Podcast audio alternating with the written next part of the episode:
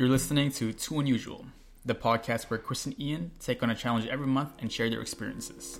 This month's challenge was taking free online classes. Let's hear how it went.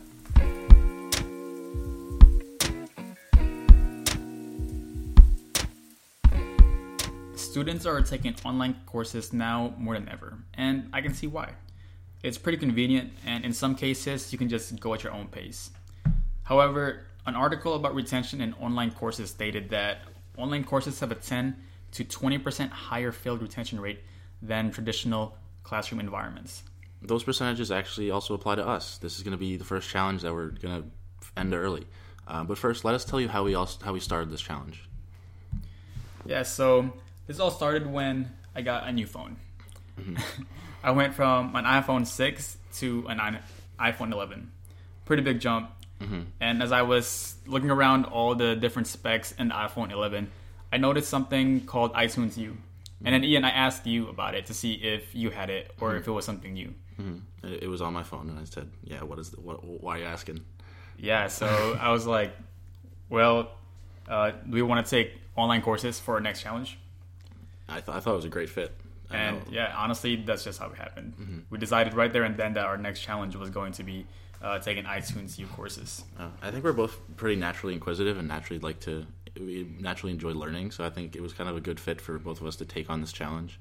Um, I know I personally I've taught myself things. I, I taught myself digital photography um, and how to use Photoshop all on my own. So it's like something I enjoy doing, and I, I know Chris has done some similar stuff on his own. Yeah, I mean, back in high school, uh, what I did was learn how to install a radio to a car, and I replaced my own radio in my Eclipse.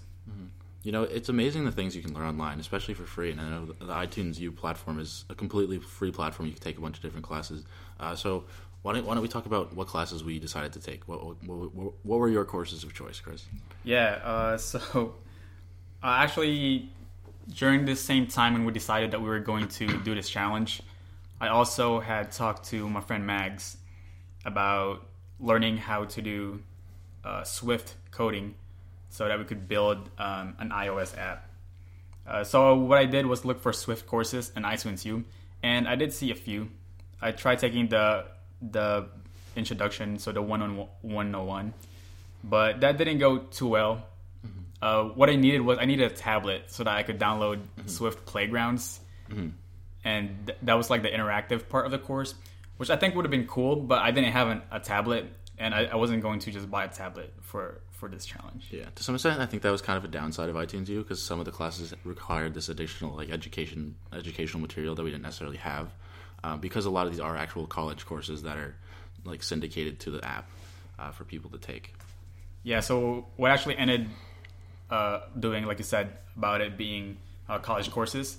So after I dropped the Swift playgrounds or just the Swift in general learning, I switched to an intro to psychology, and this is because I've always wanted to take a psychology class. I thought psychology is just a very interesting topic, but I never got the chance to do it in college. Uh, the one time I was going to do it, do it I think was junior year, and we were getting a, a free elective, but I had a bunch. Junior year was tough, man. Yeah, it was. I don't know if you remember, but Junior years, Uh, everyone's junior year is th- tough. It's I never think everybody, year. yeah, I agree. I agree. But there was a bunch of uh, classes in our major where it was like the hardest courses. Mm-hmm. So I had all that going on and an elective. And I was going to go with uh, psychology, Mm-hmm. but the one thing that made me not do it was the three hour labs. I could not add that to my schedule. I couldn't do it. Yeah, psych, psych labs never sounded fun. And also, there was, we also had that kind of restriction. There was a restriction. I remember I wanted to take a Yeah, psych yeah, class. and right. It's only said eligible for freshmen and sophomores. But I heard if you like petitioned it, they would let you in anyway. Yeah, I mean, I did. I was gonna sign up for Intro to Government because I thought that Mm-hmm. was also interesting, and I just emailed them saying, "Hey, I'm interested in taking this, even though I'm not a freshman." Mm-hmm. And they were just like, "Yeah, go ahead." Yeah, you can't let you can't let the people learn, right? so, um, uh, the courses I actually chose to take, um, the first one was a behavioral economics course. Uh, it's something that I've been interested in. I studied economics in school, um, and a lot of kind of my personal interest in what I read outside of uh, my formal education is around be- behavioral economics. Um, and in this course, I guess kind of some of the topics I learned. Um, a concept uh, is uh, priming. So, like the way you ask someone a question uh, can influence the way uh, they respond. So I'll, I guess I, will do an example on, on, Chris right now. All right, go so ahead. So if I if I ask you if uh, is the average price of a German car more or less than hundred thousand dollars? Yeah, go ahead. What, what's, what's your question? Is the, I'm asking you, do you think the average price of German cars is more or less than hundred thousand dollars? Less. Right, it's, it's obviously less than hundred thousand. So what what kind of what German car manufacturers can you think of? Um, honestly, I don't know where these manufacturers are.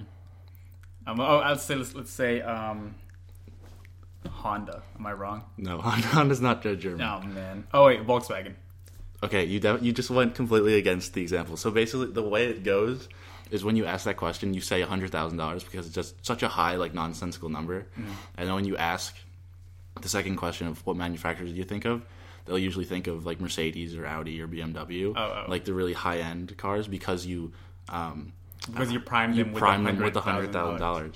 Where if you were to ask um, is it is the price of a German car more or less than ten thousand dollars? That's when you usually get the Volkswagen answer. Mm. You so, know, you know why that is. You know why I didn't get primed? Why? I read that book, bro. Yeah, you're right. You're right. You're, you were ready. Um, then another, another, principle is the endowment effect, which is also kind of interesting, um, where you value the things that you own more than you put higher value on the things that you personally own just because you own them, mm-hmm. and you're like more resistant to give them up. Yeah, that's. Um, I think the example I, I said about that was uh, in in professional sports, mm-hmm. teams that teams will value their own players mm-hmm. more than they're actually worth in the open market. So they so trades trades don't happen very often because of that. Mm-hmm. I think you you definitely have more of a knowledge of sports than I do, but you, there's probably an example out there. It's because of the Bulls, man. The, the Bulls and the Bears, Mitch. Mitch, oh man. Um, and then I, the final uh, or another thing that I learned is really about game theory. This is something I'd actually studied in school to some extent. Um, it's basically trying to understand strategies in games or different economic situations um, of understanding how two uh, agents are going to react. Um, and I guess we'll go into that a little more later uh, at the end of the episode. Yeah, for sure. So we're actually going to go pretty in depth about uh, game theory, since, like Ian said, it's something that he studied, and mm-hmm. Uh, so did I we we don't think it's a uh, gr- great to have uh, an extensive explanation in the middle of the episode. So if you want to stick around after the entire episode, uh, listen and learn about game theory, feel free. Mm-hmm.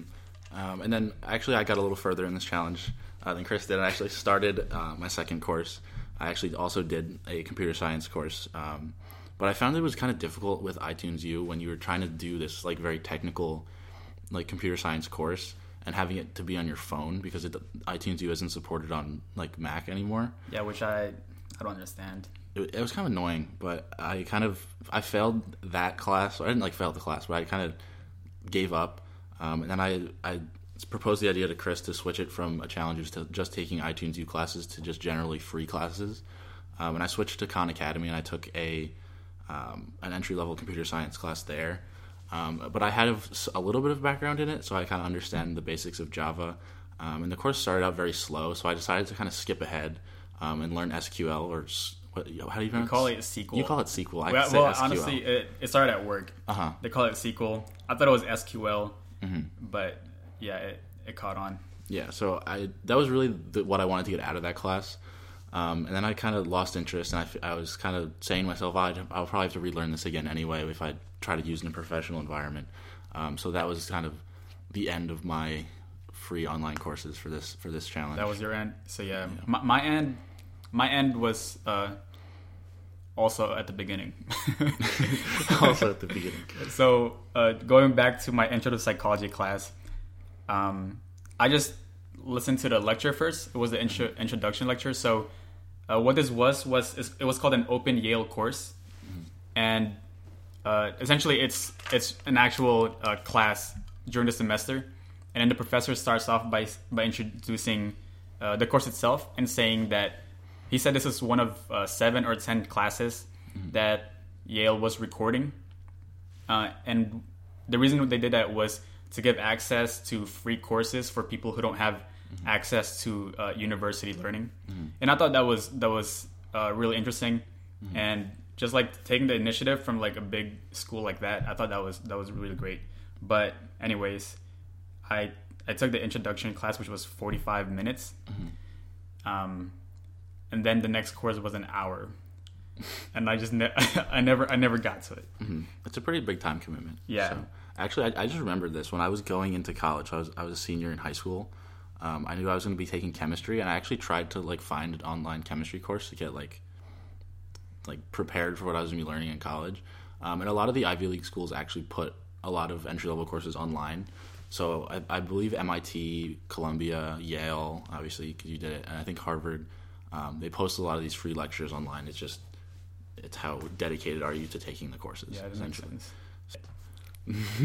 yeah, and I think part of the dedication is being able to take notes. And this was something that I asked in our, uh, I think it was on Instagram. We made a post. I asked if people would rather would prefer to take notes on their laptop. Is that how you pronounce it? Laptop, yeah. Laptop? Am I saying it? I feel like I say it wrong. That's one of those words where you say it a lot, and you're like, "Am I saying this right?" yeah. I, is it like laptop or laptop? You see the it- difference there? I don't think it matters. I don't think. It, I think it's just an accent or like a different inflection. Yeah. Okay. Anyways, it was it was taking notes in the laptop versus notebook, and I know someone responded. We got a rousing response for Notebook. we did, and I'm sorry, but I did not use notebook. I went laptop. Sorry to disappoint you, Kara. okay, well, I think this was a good discussion about what our challenge was about. Uh, when we return from a short break, we'll discuss our approaches.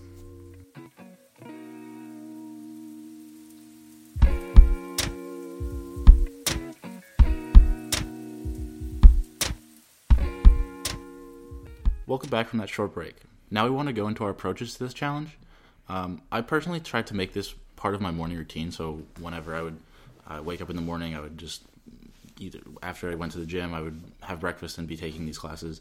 Um, I tried to approach it really like a normal school day would be. So I tried to block off that like like class time, if you will, where I had that opportunity to just sit down and work on these classes, um, and just tell myself to like block out all other distractions. Um, and I think it worked uh, fairly well, at least for the economics course. And then I think other challenges affected my ability to do the computer science courses. Yeah, I mean, you, you finished the behavioral economics course, so I think that was a really good approach. And like thinking back, I think that would have been that, that would have been an ideal approach if I had thought more about it. Um, but what I did was I would try to do it. I didn't do it, yeah, just, just say it. but no, I, I tried to do it. Uh, it would be like after work, or actually, it would be like after dinner. Um, but like kind of the the two weeks that we had this challenge, there was a lot going on. There were like a bunch of events after work, so I didn't always have the time to do it. And then since I wasn't able to do it consistently, I just like lost motivation for it. I think I, I think it's interesting that you did it at the end of the day, and you had um, more trouble starting the challenge. And I did it at the beginning of the day, and it was a little easier for me. Uh, I, I wonder if like mental fatigue plays into that because you obviously work all day, and then other events you were saying, and then you have then you sat down at the end of the day. You kind of just want to watch Netflix or something, and you were Yeah, trying to do yeah, these classes. Where me, it was more of like like a first priority in the morning. That makes sense. I think that that probably do, did play imp- impact. I think one the during the day versus during at night, and like you said, the mental mental fatigue. So I think the next logical question is why did we really choose to stop? Um, I personally, in stopping this challenge, I kind of just lost motivation. Uh, I think really once I finished that first course and tried to fi- tried to find the next course, um, and tried to do the computer science like technical stuff, it was really difficult to like keep motivated because I, I feel like I'm probably not as interested in computer science as I was in behavioral economics. Um, and I also don't really think iTunes U was such a great platform. Um, hence why I tried to go into Khan Academy. But even still, I still I still think a lot of these free courses don't have a lot of the structure and a lot of the extra material that an actual college course has. I think I pers- I also learn a lot more by doing and being in a classroom with someone like that m- can respond to your questions and work with you. Yeah, I is a lot that. is a lot easier for me to learn that way. Yeah, I mean, it does it does make it really tough. Um, I think another thing would be just when you're in a traditional classroom environment, you have a professor who keeps you accountable. You know, you have to do your work, you have exams, you have homework, but here it's kind of just all on you. And if you, I guess, well, I definitely didn't have the right mindset going into this, or maybe not mindset, but like the goal either. Mm-hmm. And that definitely played played a role in me not having the motivation to do this. It takes a lot of self discipline. Yeah, and like I said, my course was like an hour long, and I just Mm-hmm. couldn't get myself to at the end of the day try to li- listen to that course when I could watch Netflix instead. Yeah, I personally, if I had to take, if I tried to do that, I'd probably fall asleep during it, especially yeah, after that's so a day true. of work. so. And a lot of the professors have like that, like long, like droning on voice. They're like, "Today we're gonna learn about the human brain." Uh, Professor H. Professor H. Yeah, I couldn't. Uh, I wouldn't do that. I would. I would. I'd make my students be interested in the class. so, I think we have a couple kind of concluding questions now. Um, this was the first challenge that we've actually failed. So this is our fourth challenge now, third challenge. I think third challenge. This is our third challenge, um, and we didn't complete it. So how, how does this make us feel? Yeah, I mean, uh, so this was a conversation we had before we even started the podcast. This was back when we were just brainstorming ideas for the podcast, and I had mentioned that it'd be interesting because one, we do all these challenges, we talk about them, we complete them, but there's also going to be times where uh, we're not gonna want to, or we just can't complete a challenge for whatever reason. And I think that was that was when we brought up having a midway episode between the month. Uh, so so it gives us the two weeks to try it out to see if we continue or not. And so obviously this was one of it where we decided not to continue. Um, honestly, I'm not I'm not as disappointed as I thought I would be. I was more looking forward to saying it that to, to ending this. Um, Yeah, I think I'm kind of in the same boat. I, I also think I had a different experience because I did complete the one course, so I don't think. Yeah, yeah. I think I failed for doing it for 30 days, but I, I did complete a course. But I think I just well, didn't have the like interest in the other classes, and that made it like difficult for me. So I don't know. I, I feel like I to some extent kind of missed out on something. Um, I missed out the opportunity to like learn something new, but also it made it kind of made me question like how interested am I really in computer science, mm. and how interested am I in actually learning SQL or learning Java or whatever. You called it SQL. Yeah, you're you're, you're changing my mind. Okay, so next question is would we try it again? Absolutely, I think I would definitely try this again. I think these free courses are a great way to kind of get your feet wet in different things. Uh, so if you have kind of a topic of interest that you want to learn, it's a lot cheaper to just take a, fr- a quick free class um, and get the basics down before you uh, invest a lot more time and money into taking a class with an instructor and uh, a set class time and stuff like that. Yeah, yeah, that's true. And I think um, try, trying it again. Also, it was kind of something that I had mentioned when we were deciding to choose this challenge. Was that this would give us a, a bit of a feel of how it, it would be like uh, to take um, like graduate school as a part-time student and having to take some online courses. So this would have been like good practice. And I feel like if I had if I if I guess if I if I structured it better, I would want to try it again and some of the things that we learned today apply that. I think also definitely trying it again. Um, I, I don't I don't think I'd want to try to force myself to do classes for a month. I think I would just kind of take classes as I as I want or as I as I see fit. Because I feel like like forcing yourself to do it every single day is you it kind of fatigues yourself trying to think about like what you want to be doing. Yeah, it does sound like school. It kind of it's intimidating, kind of. I agree. It it, it is a bit intimidating. So yeah, we both said we would do it again, but what would, what would we do differently, or what would you do differently?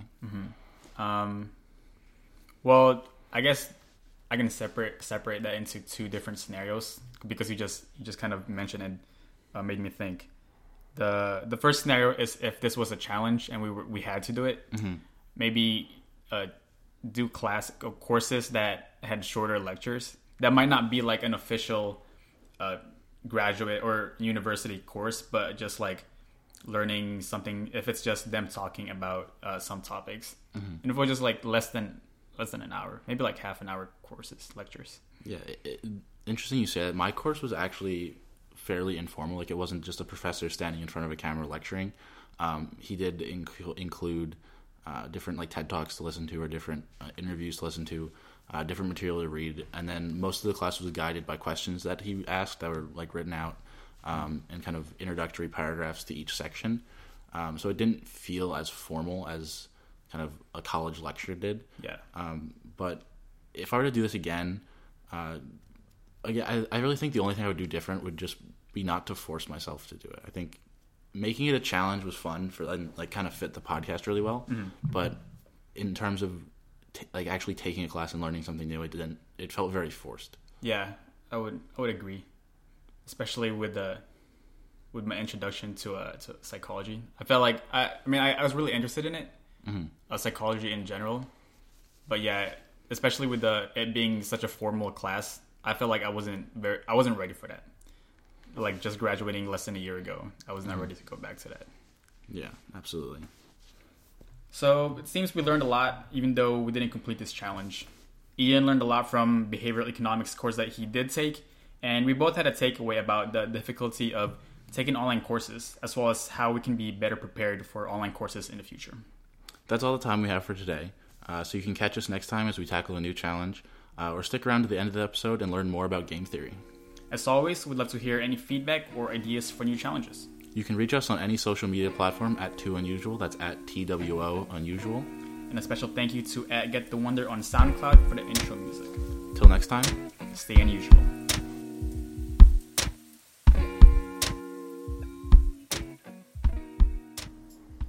So that was the end of our episode, but if you stuck around for game theory, thank you so much.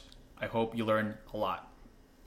And Ian, take it away. So welcome to Ian's interesting fact section. This is I actually titled it that in our in our show notes. Oh, I didn't even notice that. Um, but uh, I think the the best way to start this section is really to define um, a couple important terms in understanding game theory. The first is game theory as a whole. Um, so game theory uh, is a theoretical framework for conce- uh, for conceiving social situations among competing players. In some respects, game theory is the science of strategy, or at least the optimal decision making of independent and competing actors in a strategic setting. Um, that definition comes from Investopedia, so um, it, it's really just understanding decision making when uh, there's another person involved um, with that decision. So whether that the, the decision you're going to make is going to impact uh, another person, how is that going to affect how they act in that situation? Um, and then the second, mo- kind of most common application of uh, game theory is the prisoner's dilemma. Um, and the prisoner's dilemma is a paradox in decision analysis in which two individuals acting in their own self interest do not produce the optimal outcome. The typical prisoner's dilemma is set up in such a way that both parties choose to protect themselves at the expense of the other participants. Um, as a result, both participants find themselves in a worse state than, that, than if they had cooperated with each other in the decision making process. That definition is also from Investopedia. Um, and if you kind of break that down, uh, kind of the classic way that this is presented is two people get arrested, um, and they say if you both confess to what happened, you're going to get uh, kind of this maximum sentence, and you're both going to end up at this worst possible place. Um, if is I that think- right? I no, think- I think it's backwards. I think what we can do is us ourselves. We're in a prisoner's dilemma. Okay. let's let's act it out the Okay. four different scenarios so there, there are four scenarios if you imagine a cross um Like a Punnett square. Like I think everyone's learned Punnett squares in like eighth grade biology or something. well sorry i don't know what that is You don't you don't know what that is? i i mean Like i've probably the, seen the it genes stuff. Where like you have Oh, like yeah, your mother okay, and your yeah, father with like brown eyes, blue eyes. yeah i didn't know what it was called Okay. Anyways all right what's what's our uh, what's our crime ian? We our podcast was too good. our podcast was too fire. We set the apartment on fire. Mm-hmm. Okay so we get caught we're in jail they they separate us we're in two different rooms and so we we, we did this crime right? Mm-hmm. We, we did it. Mm-hmm. Now we're getting investigated and there are four different outcomes. One is i'm going to uh, rat you out. I'm going to say no sorry sorry no not rat you out. I'm just going to confess that we did it. And then once you confess, then I have two other options, but I don't know what you did. yeah right? yeah exactly. So I can either confess, and then that means we both confessed, um, or it's a lighter sentence. If we both confess it's a lighter sentence. both, yeah, it's a lighter that's like theoretically that's what it is. or I can stay quiet, and in that case, I would get the maximum sentence, and you would get set free, essentially. Yeah, because I say that we did it or you did it, mm-hmm. and you didn't say that I did it. So you were loyal, I was not, but I go free. Hmm. Loyalty. yeah. So then the other option is obviously if you, I, I, I don't say anything. I stay Mm-hmm. quiet. I'm the loyal one, and then in that case, I could rat you out, and then I would get a lighter sentence. and I go to jail. Yeah. Again, loyalty. What the? Yeah, you gotta stay loyal. Okay, the last scenario. Uh, I stay quiet. You stay quiet. And we both get a We reduced both, we both. No, we both go free. Is it free or Yeah, the reduced sentence is if we both, if both con- confess. confess? Okay, yeah, yeah, you're right. Yeah. So if we both stay quiet, we we stay hard, and not not break, we go free. Mm-hmm. That's the most likely scenario for us. You know what I'm saying? Yeah, we def- that, that's definitely the most likely scenario. So, um, it, the the biggest, I the biggest, uh, the biggest um, uh, assumption you have to make in these prisoner's dilemma situations is that there's no communication. So we're making those decisions um, without knowing what the other person did. So if you're being interrogated, obviously they're gonna try to get you to confess, and they're gonna try to manipulate you into confessing, uh, making you assume that the other person had already confessed or something like that. Um, and actually, kind of a really cool example of this uh, comes from a game show called uh, it's called Golden Balls. Um, and the premise of the game show is the two contestants, like I think they work together throughout the game, um, and, at, and at the very end they have to either decide to split or steal the winnings that the group has. So, for example, if Chris and I had just completed this game show and we were about to win hundred thousand dollars, we each get an option to either split or steal, but we don't know what the other person's doing. So split is, uh, as it says, we split the the winnings in half, Mm-hmm. and then steal. If I say steal, I take all the money. but I have to say split. So Gotcha, in this in this scenario, we if we both say split, we split the money. If one person says steal and the other one says split, the person that said steal takes the money. But if we both say steal, no one gets anything.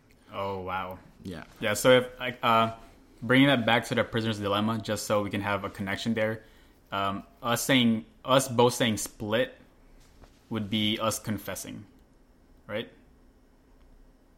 No, us say, uh, us both saying split would be us staying quiet. Okay. And then stealing. If we both steal, we don't get anything. If we both steal, we don't get anything. So that's the worst possible outcome. Okay.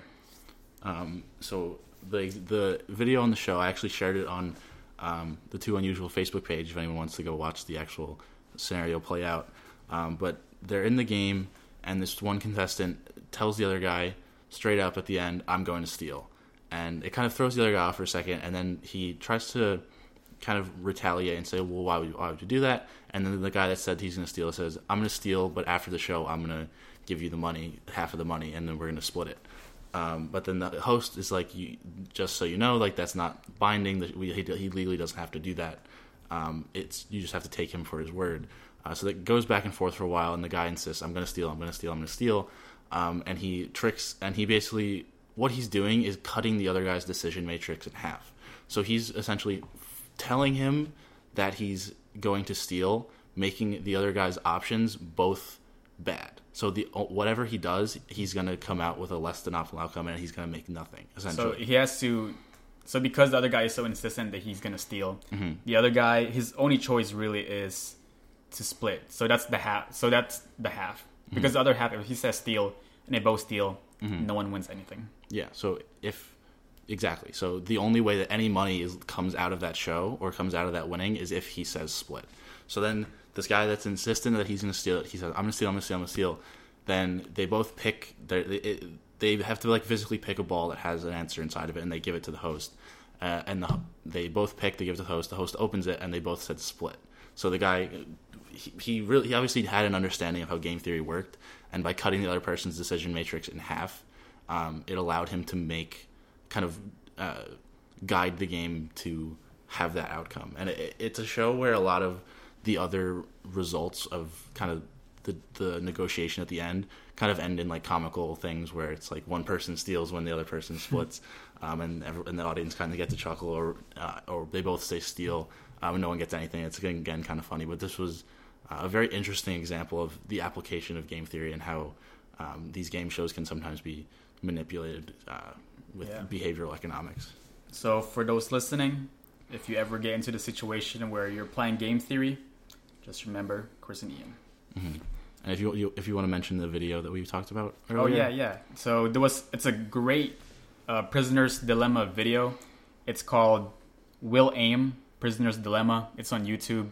Uh, it's like seven minutes long. Honestly, uh, it's one of the best videos that explains Prisoner's Dilemma in a very interesting manner and not just uh, like a lecture. It's also a really good video. Like you, you a really showed- good. It could be a movie. It could be. You showed like you showed it to me, and it it's actually it's in French, I think, and it's subtitled. Um, so I like watched the first like five seconds. I was like, "What is this?" And then like you realize you get a lot. You get a lot out of it, and like it keeps you engaged, even though you have no idea what they're saying. But Yeah. even like the subtitles are like they keep you on edge. So it, it's a really good video. It really explains the concept really well. So Cool. Well, I think that's the end of Ian's interesting fact. yeah, I, I mean, that that could be a, a permanent um, We- section of our uh, podcast. We'll see. We'll see. so All right. Well, thank you for sticking around. Catch us next time. stay on. We don't have an ending, Oh, but stay on next time. Stay unusual.